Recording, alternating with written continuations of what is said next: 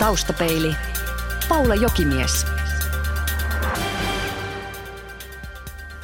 Taustapeilin vieraana on elokuvaohjaaja Matti Ies. Onko oikeastaan väärin kutsua sinua pelkästään ohjaajaksi, koska yhtä vahvastihan olet myös käsikirjoittaja?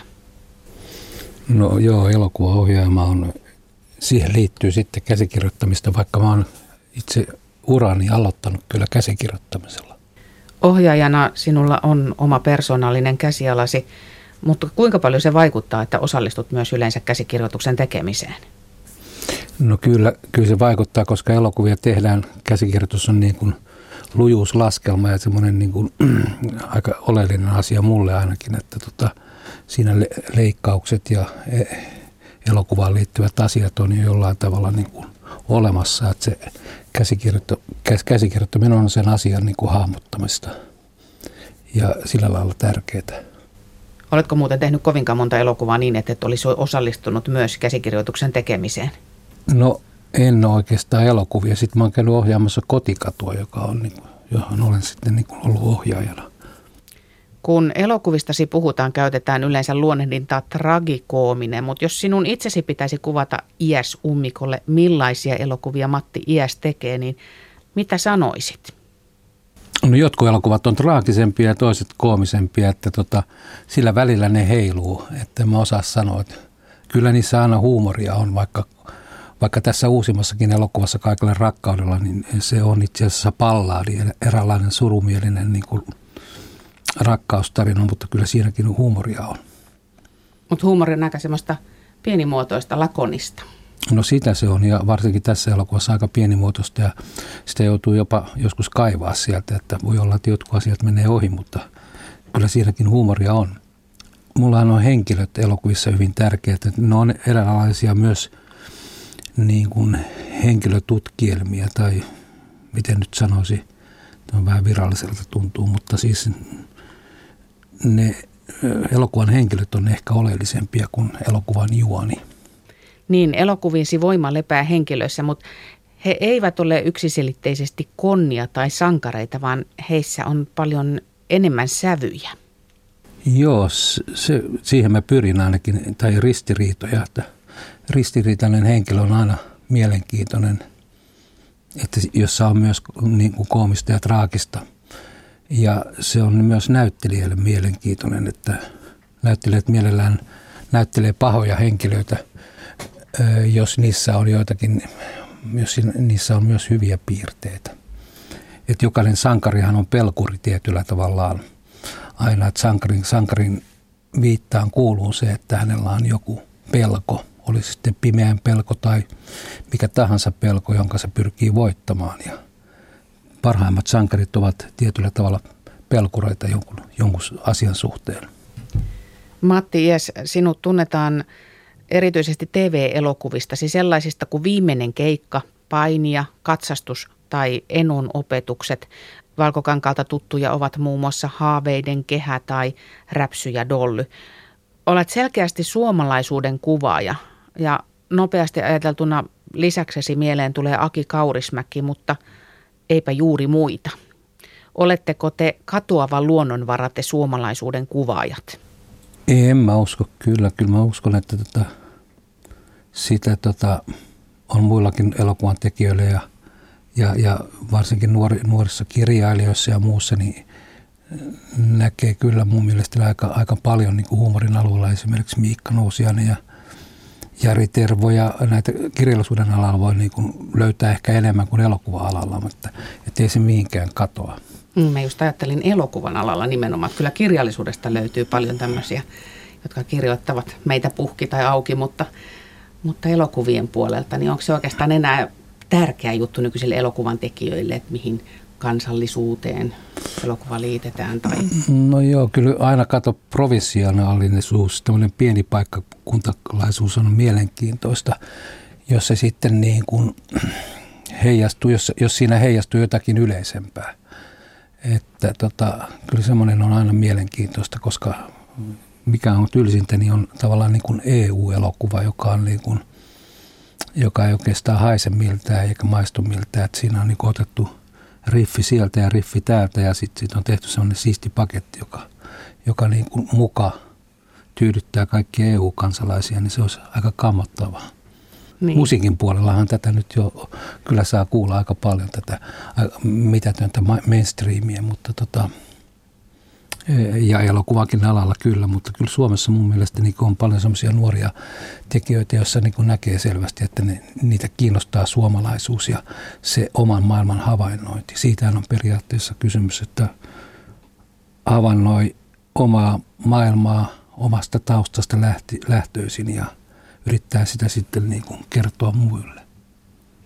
Eurooppalaista elokuvahan jossain vaiheessa pidettiin semmoisena ihanteena, johon suomalaistenkin piti pyrkiä. Tai eurooppalaisella elokuvalla oli jotenkin valmiiksi semmoinen glorifioitu sävy, kun puhuttiin eurooppalaisesta elokuvasta. Mutta onko semmoista enää olemassa? No joo, en mä tiedä, onko semmoista enää olemassa. Joo, en osaa sanoa. Itse asiassa on aika vaikeaa on aika sääli, että me suomalaiset näemme elokuvateatterissa niin vähän eurooppalaista elokuvaa, koska tota, tässä oli vielä 2000-luvun alkupuolella semmoinen buumi, että sitä olisi tullut. Esimerkiksi Helsingissä nähtiin aika paljon eurooppalaista elokuvaa. Nyt, nyt me nähdään tosi vähän ja me nähdään niin tämmöisiä suurimpia ranskalaisia, sanotaanko yleisömenestyselokuvia, mutta kaikki semmoinen marginaalisempia tai, tai tota, pienimuotoisempi, niin se kyllä jää katveeseen. Sen sijaan kotimaisia elokuviahan katsotaan enemmän kuin koskaan ennen ja lisäksi on Vinopino TV-kanavia, jotka niitä esittävät. Onko syytä hurrata, onko kehitys siis myönteinen? Se on myönteinen. Minusta se on myönteinen, koska oli, mä olen elänyt myös sitä aikaa, kun selvästi elokuvalla oli kadoksissa tavallaan se yleisösuhde. Että se oli selvästi niin kuin ongelma, että eh, oli vain muutama elokuva yksi vuodessa, useimmiten Speden elokuva, joka sai sitten katsojat liikkeelle. Ja se on, se on sitten toinen ääripuoli. Siinä on niin kuin paljon myönteistä. Sitten on, sitten on tietenkin, voi, voi tietenkin aina kysyä, että mitä niiden elokuvien sisällössä on, että kertooko ne jotakin meistä, kertooko ne jotakin oleellista, onko ne omaperäisiä, onko ne tota, mielenkiintoisia, tuoko ne yhteiskunnallisia ongelmia esiin ja kaikkea tällaista. Siinä mielessä on mun mielestä paljon parantamisen varaa. Tuossa puhuttiin kotimaisista elokuvista ja eurooppalaisista elokuvista. En tiedä, olenko ainut, mutta minulle elokuvista se tulee mieleen myös venäläiset elokuvat. Niissä on sama surumielisyyden paino. Joo, ei sitä tietyllä tavalla taustastaan pääse eroon. Isäni oli Viipurista ja äiti Länsi-Suomesta ja tämmöinen sotku siitä sitten syntyy. Ja tunnistan mole, mole, piirteitä molemmista, että se siitä venäläisyydestä, että kyllä, kyllä mä melankolinen henkilö olen. Niin mistä se huumori itse asiassa syntyy, kun sävyt ovat kuitenkin kovin tummia?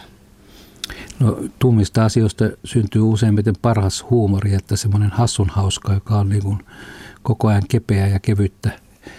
Kepeyshän on hieno asia mun mielestäni. Hyvinkin, hyvinkin tuota tummista asioista voi kertoa kepeästi. Että se on kysymys vähän se, millä tavalla kertoo näistä tummista asioista.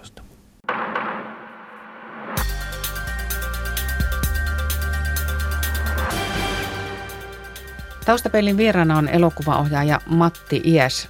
Tuossa äsken jo mainitsit kulttileffaksikin nousseen katsastuksen, jossa on tämä Sulevi Peltolan esittämä Irving-hahmo. Mä luulen, että moni nuori mies katsoo katsastusta varmaan vain hekotellen, kun taas vanhempi katsoja voi erottaa sieltä ne kipeätkin sävyt esimerkiksi vanhenemisesta. Matti Iäs, sinä et selittele elokuvissa – Sä luotat siihen, että katsoja hoksaa ja löytää sen, minkä haluaakin. Kai se on oleellista elokuvassa tai missä tässä taiteessa, että siellä on aukkoja ja, ja asioita, jotka katsojan tehtävä on niin kuin täydentää. Ja kun puhun tuossa, että mun elokuvani eivät ole kovin juonivetoisia, niin ja yritän välttää sitä elokuvissa, niin että että henkilöt kertoi, puhuisivat juonta ulos, eli informoisivat koko ajan sitä tarinaa, että pyrin siihen, että mitä vähemmän sitä informaatiota on, sen parempi ja että ikään kuin tarina kulkisi itsestään eteenpäin henkilöiden kannattelemena. mutta tota, mä oon elänyt itse 70-luvulla ja silloinhan kyllä niin kuin karttakeppi heilui tota, aika tanakasti, että, että tota, niin kuin vääränlainen yhteiskunnallinen elokuva oli silloin vallitseva. Nyt kaipaisin semmoista yhteiskunnallista elokuvaa, jossa niin kuin ihminen olisi keskiössä ja tietyllä tavalla samat ongelmat – ja, ja että niissä olisi niin kuin tämmöinen yhteiskunnallinen, yhteiskunnallinen näkemys. Tämmöisiä niin kuin elokuvia voi nähdä niin kuin englantilaiset tekee aika hienoja asioita, joissa niin kuin ollaan tässä ajassa, mutta ihmiset ovat lihaa ja verta. Sanotaanko, että, että elokuvat on, ja samoin kuin TV-ohjelmat on keskiluokkaistunut tai – ikään kuin köyhiä ei enää hirveästi olisi tota, olemassa. Ja kuitenkin me tiedetään ihan tarkkaan, että 90-luvun alusta lähtien niin kuin tämä hyvinvointiyhteiskunnan alasajo on alkanut ja semmoinen luokkayhteiskunnan, orastava luokkayhteiskunta niin kuin kurkkii tuossa nurkan takana, niin, niin tota, esimerkiksi köyhyyden kuvaus on kadonnut kokonaan niin kuin mun mielestä niin kuin elokuvista. Ja TV-ohjelmista ikään kuin sitä ei olisi ja, ja kaikki me tiedämme sen, että ei meidän tarvitse mennä kun kävelemään muutaman korttelin, niin, niin todetaksemme, että tätä, tämä ongelma on aika kasvava ongelma. Se ei tarkoita, että nämä elokuvat pitäisi olla tylsiä ja luonnoivia ja, ja tota, niin kuin puuduttavia ja asialla, asialla raskautettuja, vaan ne voi olla ihan mitä tahansa lajityyppiä. Kantaottavuus, se sana on kärsinyt kyllä inflaation jo monta kertaa tässä maailman historiassa, mutta sitäkö sä ajat takaa nyt elokuviltakin, että, että niissä voisi näyttää niin aihepiiriltään kuin myös ihmisvalikoimaltaan jotenkin elämää monikertaisemmin tai, tai moninaisemmin kuin nykyisin? Niin, katsoa todellisuutta niin kuin ankarammin silmiin, mitä Suomessa tapahtuu. Sitä mä nyt oikeastaan peräänkuulutan. Tätähän dokumenttielokuvat Suomessa on tehnyt aika ansiakkaasti mun mielestäni viime vuosien aikana, mutta fiktiosta tämä on niin kuin huutavalla tavalla puuttunut. Eli että tota, ei uskalleta niin kuin katsoa, katsoa niin kuin todellisuutta silmiin ja niin kuin väittää joitakin asioita tästä maasta – enää mä itsekään ole mitenkään, en pidä itseäni itse hirveän yhteiskunnallisena kertojana. Kyllä mulla ne, aina, ne ainekset siellä on jollain tavalla taustalla ja, ja, ja ne olosuhteet ja tietynlaiset ongelmat. Enkä mä pyrin niin kuin, mä väittämäninkin on ehkä liian voimakas sana. Ne on olemassa, ehkä mä kysyn joitakin asioita pikemminkin henkilöiden kautta kuin, kuin väitän. Kun sanoit, että elokuvat ovat keskiluokkaistuneet, niin ovatko ne myös keskinkertaistuneet? Palaan nyt näihin sävyihin. Esimerkiksi henkilökuvauksessa hirveän paljonhan meille esitetään sellaisia tarinoita, jossa esitellään henkilöä, että tämä on selkeästi hyvä ja tämä henkilö on selkeästi paha ja mitään muita sävyjä ei siitä väliltä löydy. No joo, stereotypiat ja tämmöiset stereotypiat vallitsevat aika pitkälle kyllä elokuvassa ja elokuvaan ehkä taiteen aloista kaikista ras, niin kuin, voi sanoa, että taiteen aloista eniten on stereotypioita elokuvassa. No toki musiikissakin sitä on, mutta tota, musiikki on niin paljon laajempi alue. Äh, niin,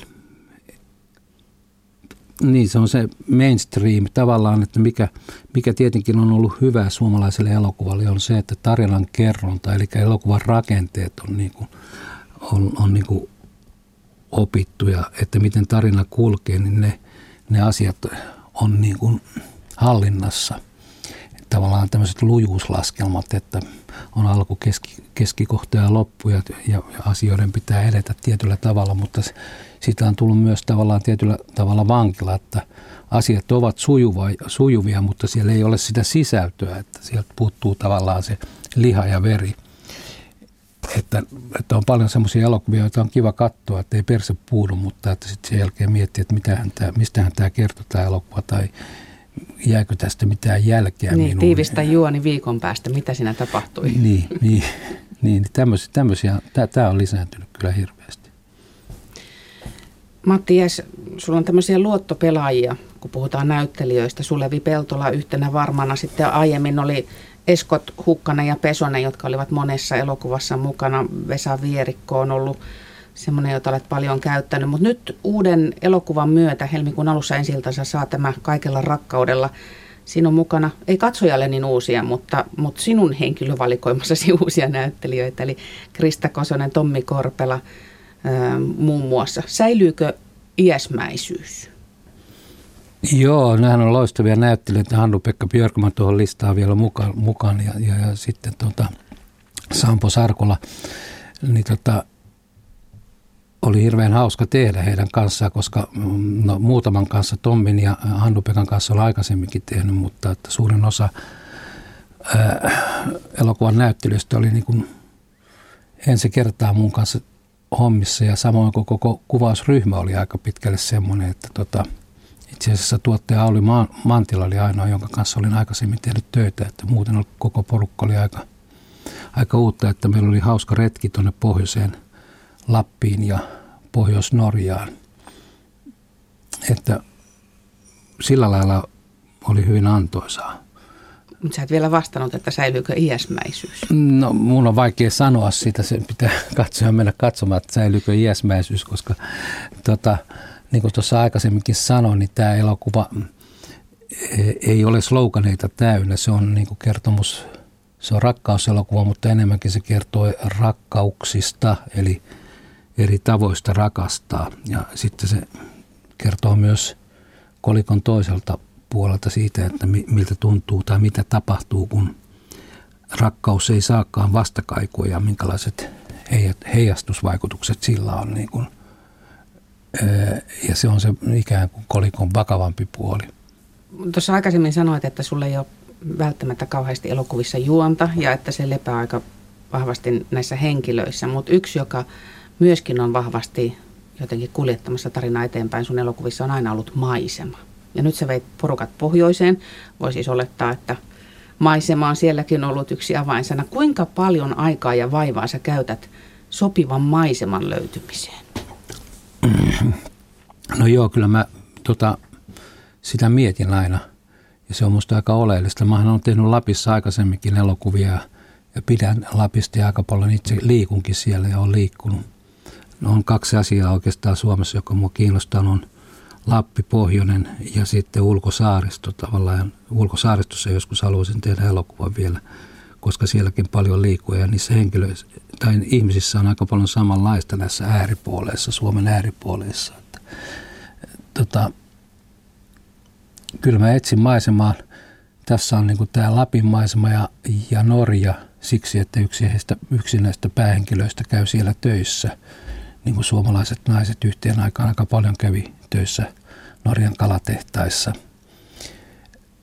Kyllä tässä myös on niin kuin tämä, tämä nainen, joka on tässä keskiössä, on ikään, kuin myös maisema. Eli tämä tarina kertoo myös naisesta, Ansasta, Krista Kososen esittämästä naisesta, jota nämä kaikki miehet, jonka perässä nämä kaikki miehet juoksevat.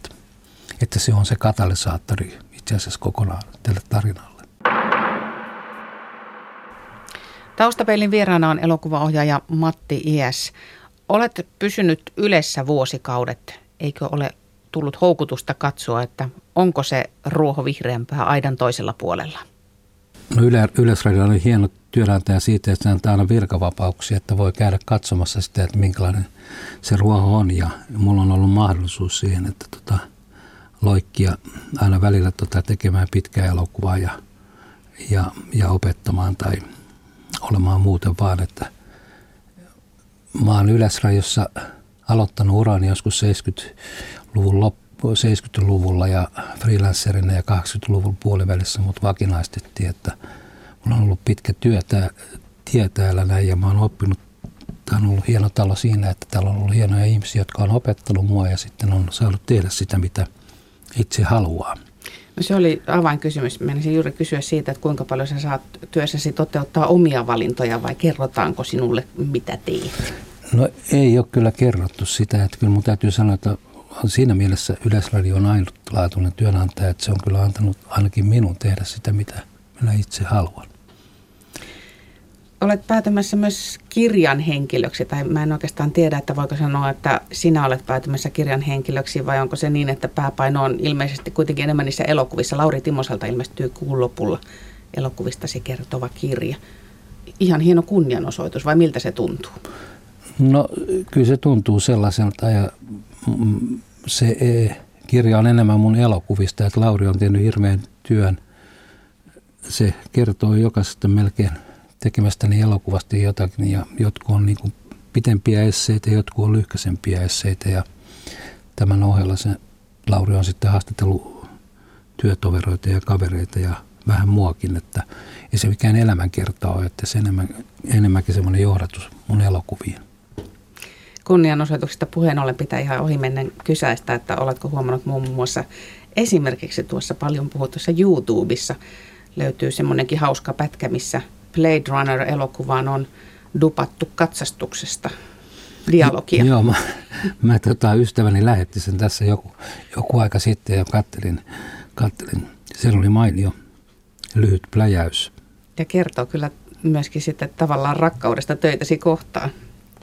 Joo, tämä katsastus on kyllä omituinen tapaus näissä elokuvissa, että kun on tavannut siis sen pensa-aseman kaverit ja, ja sitten yliopiston kaverit katselee sitä, niin se on aika niin kuin laaja otanta Suomesta, jotka, jotka katsoo sitä vieläkin, vaikka elokuva on tehty joku 25 vuotta sitten. No jos sinun elokuvisi katsotaan vuodesta toiseen, niin olet myös itse kyllä vahvasti elokuvien viemänä ollutkaan ihan lapsesta asti. Mä ymmärsin, että ihan pikkupenskasta lähtien. No joo, kyllä se, mä oon asunut Töölössä ja tota, Töölössä siihen aikaan 60-luvulla oli paljon elokuvateattereita. Nyt ne on Sion saleja tai Jehova saleja tai biljardisaleja, mutta että silloin tuli käytyä katsomassa hyvin monity, moni, monen, monenlaista elokuvia, että oli Tartsaniasta Tatiin näki aina pikku, pikkupoikana. Ja yksi monipuolisuuden tämä on kai myöskin elokuvakerhot. No joo, se, se sitten jotenkin kasvo. Mä on liikkeen kasvatti, että, että siellä oli teineillä omia elokuvakerhoja Helsingissä ja Helsingissä oli kymmeniä elokuvakerhoja ja niissä tuli istuttua 60-luvulla. Ja silloin oli Ranskan uusi aalto ehkä voimakkaimmillaan, niin ne elokuvat tietenkin vaikuttivat. Samoin kuin tsekkiläinen elokuva ja ylipäätänsä eurooppalainen elokuva ja uusi amerikkalainen elokuva. Mua aina hämmästyttää se, että mihin oikeastaan tämmöinen elokuvakerhoajatus kokonaan sitten katosi, että miksei sitä ole vieläkin. Niin, en tiedä. Ehkä niitä niin kuin ostetaan tai lainataan DVD ja kokoonnutaan pienemmissä, pienemmissä piireissä katsomaan tota, jo koteihin elokuvia ja sehän on sinänsä ihan viehättävää, koska kun televisiot on parantunut ja, ja, ja jotenkin se kuvan laatukin on parantunut ja ääni on parantunut, mikä ettei niinkin voi olla, mutta kyllä siinä oli oma, oma, oma kokemuksensa, kun kävi Reksissä katsomassa teinien elokuva kerrossa aina viikon, viikonloppua ennen oli, oli 600 ihmistä katsomassa jotakin elokuvaa ja No välillähän siellä pullot kolisi tietenkin jalkatilossa, mutta että siinä oli semmoinen sivistyksellinen aspekti, että sitten siellä oli tietenkin aina tota, prosyyrit, jossa kerrottiin siitä elokuvasta ja, ja laitettiin se elokuva tietyllä tavalla isompaan kontekstiin. Ja, ja sekin oli minusta niin miellyttävää, että sitä kautta niin tuli tota perin, perin, perimää, siis elokuvan historiaa opittua ihan – itsekin nuoruutta elokuvakerhoissa viettäneenä, niin mä oon ainakin kiitollinen siitä, että tuli katsottua paljon semmoisia elokuvia, joita ei ehkä omasta vapaasta tahdosta olisi osannut edes ottaa katsottavaksi. No se on just aika oleellista, että se, se oli sitten televisio ja muuta, että kyllä mä ainakin on puuduttavaa katsoa koko ajan tietää, mitä tulee, oli sitten televisio tai elokuvissa, että mä haluan tulla yllätytyksiä – näissä elokuvakerhoissa tuli aina yllätytyksiä, että löysi semmoisia helmiä jostain elokuvamaasta, josta ei oikein ollut kuullutkaan. Että se, se laajasi niin paljon, että semmoinen laajentava näkökulma elokuvaan niin tavallaan tietyllä tavalla puuttuu, kun elokuvakerhot on lähtenyt pois. Mattias, nyt sulla on jo pari lastenlastakin ja pitää kysyä, että, että minkälaiseen elokuvan maailmaan he mielestäsi astuvat? No vähän semmoiseen historiattomaan, että tota, ennen oli kyllä mun mielestä niin kuin semmoinen elokuvan historia, elokuva, elokuvan historia laajasti enemmän niin kuin käsillä, että, että Chaplinin elokuvat kävelivät vastaan, että ne oli niin kuin olemassa ja muuta, että se, se oli niin kuin pitempi historia. Nyt ollaan vaan tavallaan niin kuin tässä ja nyt. No tokihan niin kuin Yleisradiossa on teema ja muut, jotka niin kuin avaamat näitä ovia, mutta miten löytää sitten teema joku nuori, niin se on sitten taas niin kuin aika tota vaikeaa. Että kyllä mun mielestä niin kuin, mä muistan aina oman uskon, uskonnon opettaja, joka oli hyvin, tota, hyvinkin oikeistolainen ja hyvinkin autoritäärinen henkilö, mutta sillä oli outo piirre, että se halusi pitää meidän koulussa elokuvakerhoa ja, ja se tota, sitten valitsi elokuvia muun muassa Bunuelin Viridianan, joka on niin kuin aika, aika tota, hurja elokuva uskonnonopettajan valinnaksi. Mutta hän oli tässä suhteen, suhteessa hyvin suvatsevainen ja avara, että se, se niin kuin näiden elokuvien kautta sitten niin kuin avasi meille toista maailmaa. Taustapeilin Vakio Viitonen. Matti Ies, mitä muistat lapsuudestasi? No kyllä mä muistan kavereita hirveästi. Mä oon, mä oon suuren ikäluokan lapsia. Meidän piha oli täynnä lapsia. Siellä oli 100, 130 lasta, aika samanikäisiä vielä kaikki, niin se on ollut vilskettä ja vilinää. Paras ja pahin luonteen piirteesi? No paras on varmaan, että mä nukun aika paljon, että mä, mä olen, mä olen tämmöinen siinä mielessä rauhallinen kaveri, mutta tota, ehkä pahin on niin kuin, toleranssi on ehkä alhaalla jossakin asioissa, jossa se pitäisi olla ehkä pitempi tai sanotaanko korkeammalla. Millaisten ihmisten seurassa viihdyt? Leikkimielisten eh, ihmisten, jotka fabuloivat ja, ja kehittelevät tarinoitaan. Missä olet mielestäsi onnistunut parhaiten? Jaha, nyt on vaikea kysymys kyllä. Tässä iässä on vaikea sanoa, että missä on onnistunut parhaiten, koska kokee, että ei ole mitään sellaista aluetta, jossa olisi, jos ei olisi parantamisen mahdollisuuksia vielä. että niin vanha minäkään ole, että mä uskon, että, että kaikessa olisi niin parantamisen mahdollisuutta. Että en mä, en mä osaa mainita mitään sellaista. Ja viimeiseksi, Millainen on toistaiseksi toteutumaton haaveesi? No se liittyy varmaan niin matkustamiseen ja niin kuin, että, että saisi matkustaa tämmöisen puolen vuoden ajan olla jossain, olisi sitten Aasia tai Afrikka tai etelässä kuitenkin ja lämmössä. Että semmoinen pitempi, pitkä reissu, jossa niin kuin voisit tehdä töitä ja matkustaa samaan aikaan. Taustapeili. www.radiosuomi.fi Yle. Radio Suomi.